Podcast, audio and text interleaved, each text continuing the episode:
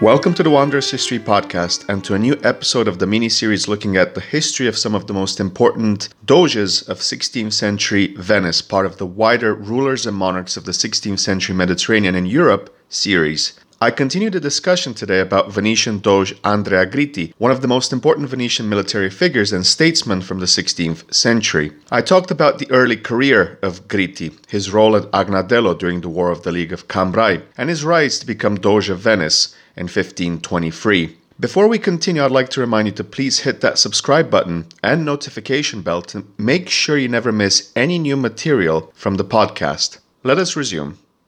It seemed as if everyone was against Venice in the matter of Ravenna and Cervia, their restoration. France was inclined to ask the Venetians to restore these cities to the papacy and for the Duke of Ferrara to do likewise with Modena. However, Louis of Savoy postponed an official act out of fear of driving both Venice and Ferrara into an alliance with the emperor.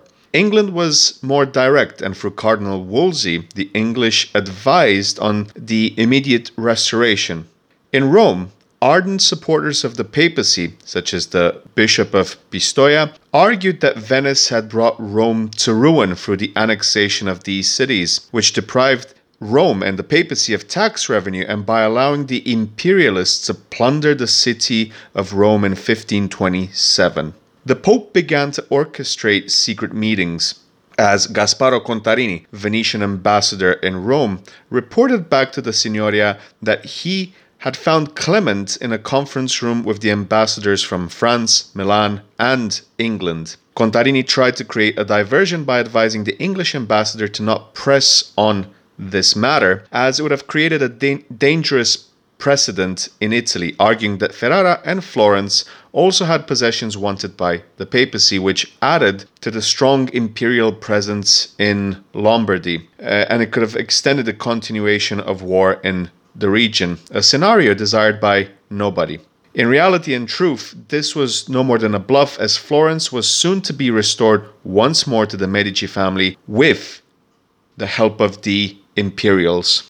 A commission was formed by Andrea Gritti and the Venetian Senate, which made a very unusual proposition that reflected the level of distrust between the Venetian Republic and the papacy. The plan would have involved the placement of Ravenna and Cervia under temporary jurisdiction of France and England until the war was over in Lombardy, leaving matters to be decided once peace had been achieved. Prior to this proposal, which unsurprisingly was not accepted by anyone, Doge Andrea Gritti argued that Clement was driven by uh, his personal Medician ambition in this dispute and argued that Adrian VI, the previous pope, had he still uh, been alive, would have not pressed on with this issue.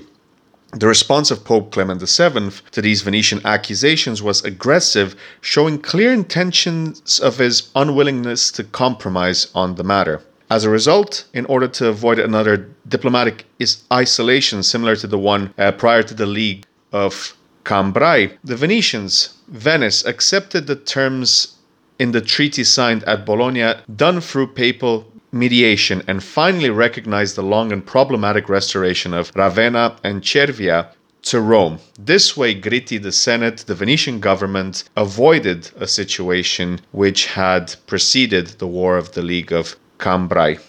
Ironically, by 1530, peace was finally achieved uh, through papal Venetian cooperation with considerable amount of Venetian compromise. Andrea Gritti's policies had paid off, having learned from the mistakes of his predecessors, and the Fabian strategy not only preserved the most important possessions of Venice, but also uh, allowed for a future alliance of the emperor against an ever increasing enemy towards the east, uh, namely the Ottomans and the Mediterranean policy of Suleiman the Magnificent.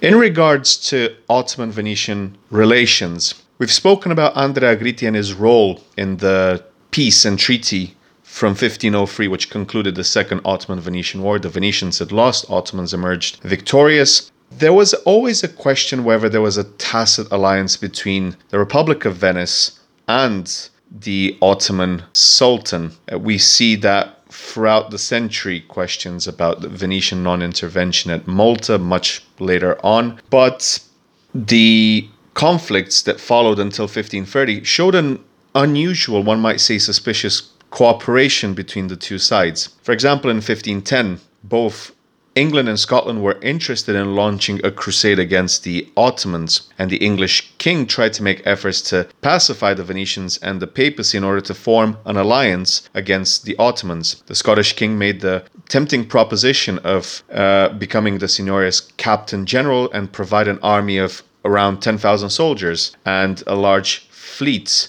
to be used under pilgrimage pretenses. And the King of England tried to persuade Maximilian to end their, their conflict as the conflicts between the infidels, between quotes, represented the perfect opportunity to strike in 1512. Nothing ever came to this, and peace between the Venetians and the Ottomans would be renewed, uh, an important moment being in 1518. However, in 1518, Venetians wanted to, this pact to be secret uh, as they did not wish for other Christian princes, mainly the papacy, to keep suspecting them of having this tacit alliance with the Ottomans. And a report sent to the Republic's ambassador in London specifically asked to not mention this peace. And 1518 was a critical year concerning the Ottoman expansion, as the Mamluks have been de- defeated by Selim I, and the kingdom was annexed. Prior to this, the Venetians had excellent relations with the Mamluk Sultanate. There is, of course, the issue of Cyprus and the claim Selim II would have later on. The Venetians had to remain neutral in the conflict between the Ottomans and the Mamluks, much like the king of Tunis and the princes of the Barbary states did, because the Republic of Venice knew that um, an eventual Mamluk conquest would not have changed trading relations with the economic centers of Cairo uh, and Alexandria. They would just change hands and it would be under Ottoman rule, which the Venetians always had trading relations via Constantinople and other places of the Ottoman Empire. So it is interesting to look at Venetian reactions to the main Ottoman conquests in the uh, 1520s, namely the Siege of Rhodes. We've talked a bit about that. Then the Battle of Mohacs in 1526, pivotal moment in Central slash Eastern European uh, history, and the Siege of Vienna in 1529. Most of these um, events coming once Andrea Gritti became Doge. So the death of Sultan Selim I brought much relief to Christian princes, including to the Venetians. Um, reflected in Paolo Giovio's statement, who said, quote, All men agreed that a gentle lamb had succeeded a fierce lion, since Suleiman himself was but young and of no experience, end of quote. I would say that uh, in hindsight, in retrospect, this couldn't be further from the truth given the rate of success and the very few defeats Suleiman experienced over like many decades until the mid 1560s. The Venetians received encouraging signs from Constantinople, as in the first year of his reign, Suleiman passed a Firman, which was a uh, official document which reconfirmed trading rights for Venetian merchants. In 1521, the Ottomans conquer Belgrade. In 1522, we see what happens at Rhodes, there wasn't much the Venetians could do to prevent the conquest of Rhodes, uh, apart from uh, calling a truce between the Christian powers, as they could not face a fleet of 300 ships and an army of over 100,000.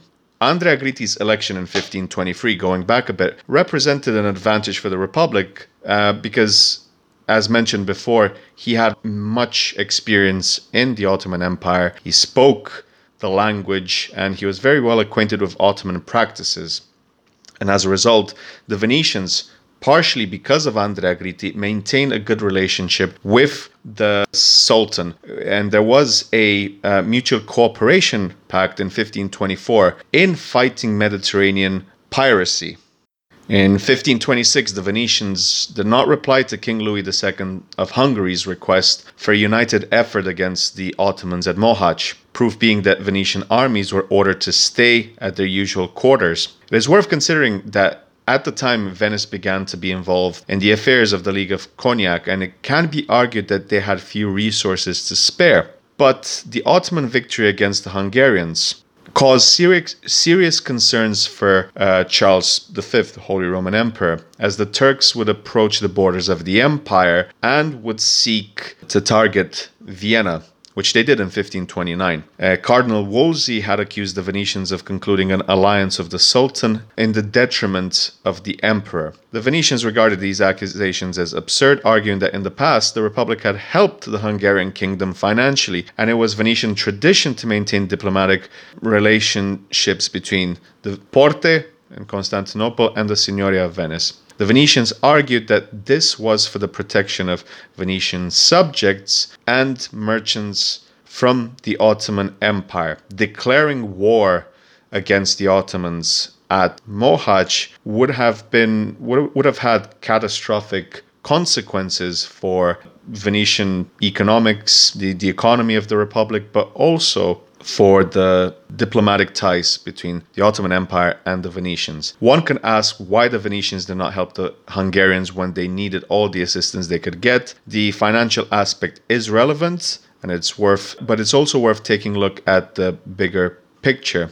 Another critical moment is the 1529 Ottoman siege of Vienna. By 1529, imperial influence in Italy was at its peak with only the restoration of the Medici family in Florence being required for the imperial coronation to finally take place. It did take place in 1530 at Bologna. In September, Sultan Suleiman had launched an unprecedented attack on the Habsburg capital. The siege was a failure due to the great defensive organization under Ferdinand, uh, but also weather conditions and the late departure from Constantinople played uh, crucial roles in the Ottoman failure to take Vienna.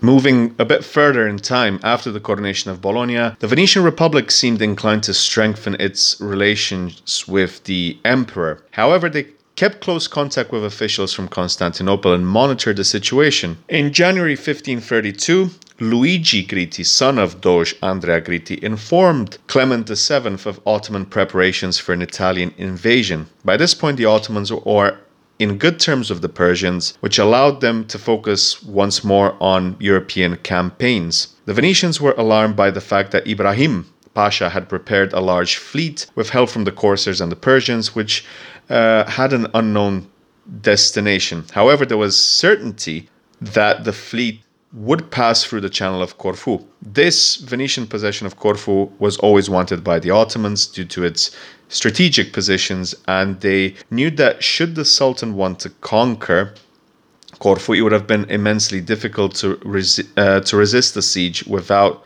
uh, help.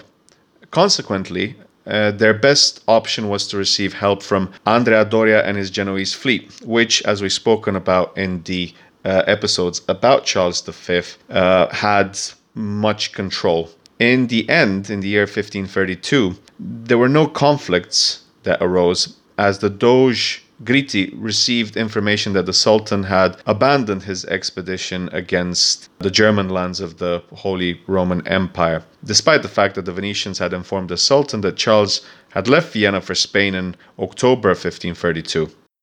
Meanwhile, the commercial treaty signed in 1535 between the French and the Ottomans complicated the situation for the Venetians and for Doge Gritti. In 1536, after the Spanish had previously defeated Barbarossa at Tunis in 1535, the Republic's government was aware that an attack from the Ottomans would be imminent as a result took precautions by raising the number of ships at sea from 27 to 60 and reinforcing set- settlements in Candia, Corfu, Zante, and Dubrovnik. The Venetian Republic and Gritti found themselves at a dangerous crossroads. The situation was even more complicated because decisions had to be made in accordance with the Senate, Doge, and the Council of Ten. A clash of interests can be observed in the choices that Venice had to make in 1536. They had two choices. The first one, which was very pro French, and proposed by Doge Gritti, was to join the newly created Franco Ottoman alliance. The Venetian Senate and the Council of Ten preferred the second, more prudent option of joining a holy league with the papacy and Charles V, because peace in Italy was regarded uh, as vital and the Ottomans were a more distant threat, but not to several possessions in their commonwealth, it has to be said. This situation perfectly reflects the complications that were derived from uh, the way the Venetian Republic was set out. As Francisco Vettori argued that, quote, the Venetians wish to show that their prince cannot determine alliances and peace at his pleasure. This is, of course, it's the checks and balances, an early modern version of it. But as a result, in 1538, Venice enters a Holy League against Suleiman with a proposed contribution of covering the costs of a third. Suleiman regarded this as a hostile act towards the Ottomans, and it can be considered a main trigger for the disruption of peace between the Ottomans and the Venetians, which had been going on since 1503. We've spoken at length throughout the podcast. There are quite a few episodes, if you can check um, the episode list about the Third Ottoman Venetian War, uh, 1537 until 1540. The Venetians, of course, lose that. We've got the Battle of Preveza, which is this pivotal moment in the first half of the 16th century, sort of confirms two spheres of influence. The east of the Mediterranean, heavily influenced by the Ottomans and a bit by the Venetians. The west, um, we see Sicily, Malta, uh, under threat in the second half of the 16th uh, century. And of course, the Venetians once more lose uh, another war against the Ottomans and they have to uh, go f- for a very unfavorable peace. However, it would be in late December 1538 that Andrea Gritti would die at the age of uh, over 82. I think he was 83. And he would be succeeded by uh, Pietro Lando, who was Doge of Venice from 1538 to 1545. Without a doubt, he was one of the most important military diplomatic uh, figures of 16th century Venetian history, of overall Venetian history, uh, I would say, because of the role that he played initially uh, in Constantinople, the peace talks of, of the Second Ottoman Venetian War, his contributions at uh, Agnadello and the War of the League of Cambrai, the way he maintained a prudent course of action during the War of the League of Cognac and avoided uh, another problematic war and Venetian involvement against a very powerful emperor. But in the end, he could not avoid going into another war against the Ottomans, and he died in the midst of a losing war once more against the Ottomans. Thank you for listening to this episode of the Wanderers History podcast about Doge Andrea Gritti, Doge of Venice, of course. If you haven't done so already, please make sure to give this video a like, subscribe to the channel, and make sure you never miss any new videos and notifications from the podcast. And until the next time, all the best.